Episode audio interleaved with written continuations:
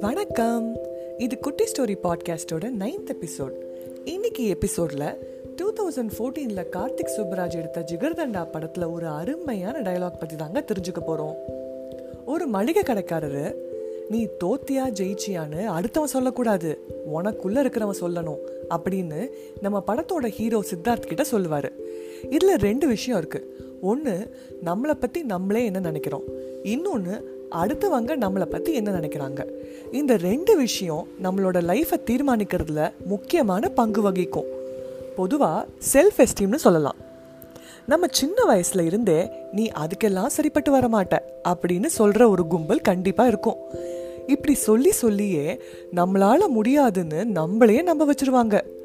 இன்னொரு பக்கம் அடுத்தவங்க நம்மளை பற்றி இப்படி நினைப்பாங்க அப்படி நினைப்பாங்கன்னு நம்மளை கற்பனை பண்ணி நம்ம திறமையை வளர விடாமல் நம்மளே பண்ணிடுறோம்.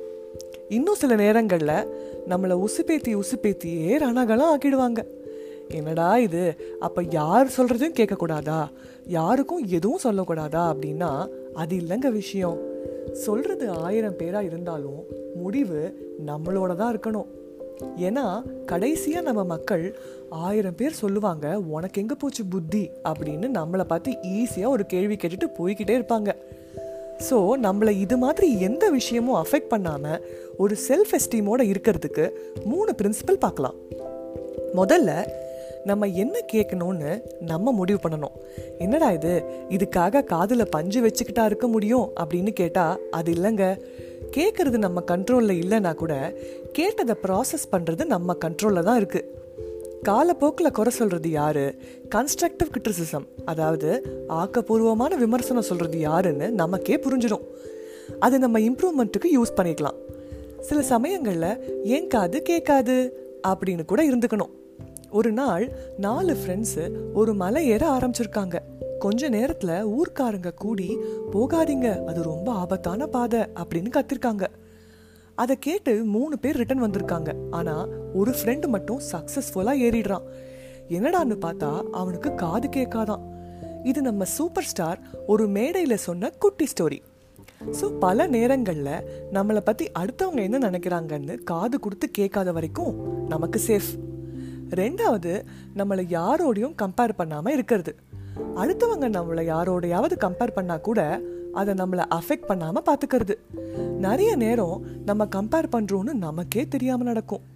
இந்த மாதிரி கம்பேர் பண்ணா ஒரு லெவலுக்கு மேல நம்மளை பத்தி நம்மளே தாழ்வா நினைக்க ஆரம்பிச்சிடுவோம். நம்மளோட ஸ்ட்ரென்த் அண்ட் வேல்யூஸ் நம்ம புரிஞ்சுக்காம போயிடுவோம். அந்த நேரத்துல நமக்கு நிறைய விஷயம் தெரியலன்னு கூட ஃபீல் பண்ணுவோம். அதே மாதிரி இன்னொருத்தவங்களோட நாலேஜ் அளவு நமக்கு இல்லையோன்னு கூட ஃபீல் பண்ணுவோம். ஒரு விஷயம் நமக்கு தெரிலனா அதை கற்றுக்க நினைக்கிறது கண்டிப்பாக தப்பில்லைங்க. ஆனால் அது நிஜமாவே நமக்கு தேவையான்னு யோசிக்கணும். ஏன்னா தேவையில்லாததை தெரிஞ்சுக்கலன்னா ஐயோ தெரிஞ்சுக்கலையேன்னு அட்லீஸ்ட் ஃபீல் பண்ணாமல் இருக்கலாம் இல்லையா? அதையும் மீறி கம்பேர் பண்ண தோணுதா? உனக்கும் கீழே உள்ளவர் கோடி நினைத்து பார்த்து நிம்மதி நாடு. அப்படின்னு நம்ம கவிஞர் கண்ணதாசன் சொன்னதை மனசில் நினச்சிக்கலாம். மூணாவதாக பாசிட்டிவாக இருக்கிறது. எக்ஸாம்பிளுக்கு நம்ம ஆஃபீஸில் ஒரு சின்ன மிஸ்டேக் தான் பண்ணியிருப்போம் உடனே ஐயோ வேலை போயிடும் வீடு போயிடும் நடுத்தூரில் நிற்க போகிறோம் அப்படிங்கிற அளவுக்கு ரொம்ப எக்ஸ்ட்ரீமாக நம்ம நெகட்டிவாக கற்பனை பண்ண ஆரம்பிச்சிடுவோம். இந்த மாதிரி விஷயங்களை வேரோட எடுத்துடணும். அதுக்கு நம்ம செகண்ட் எபிசோடில் சொன்ன மாதிரி ஆண்ட் டெக்னிக்கை ஃபாலோ பண்ணி பாசிட்டிவாக ஃபீல் பண்ணலாம். அதே மாதிரி பாசிட்டிவான ஆட்களோட பழகினா நம்மளும் பாசிட்டிவாக ஃபீல் பண்ணுவோம். சுருக்கமாக சொல்லணும்னா நம்ம பெண்ணோட ரீஃபில்ல இங்கு தீந்துச்சா இல்லையான்னு நம்ம தாங்க முடிவு பண்ணணும்.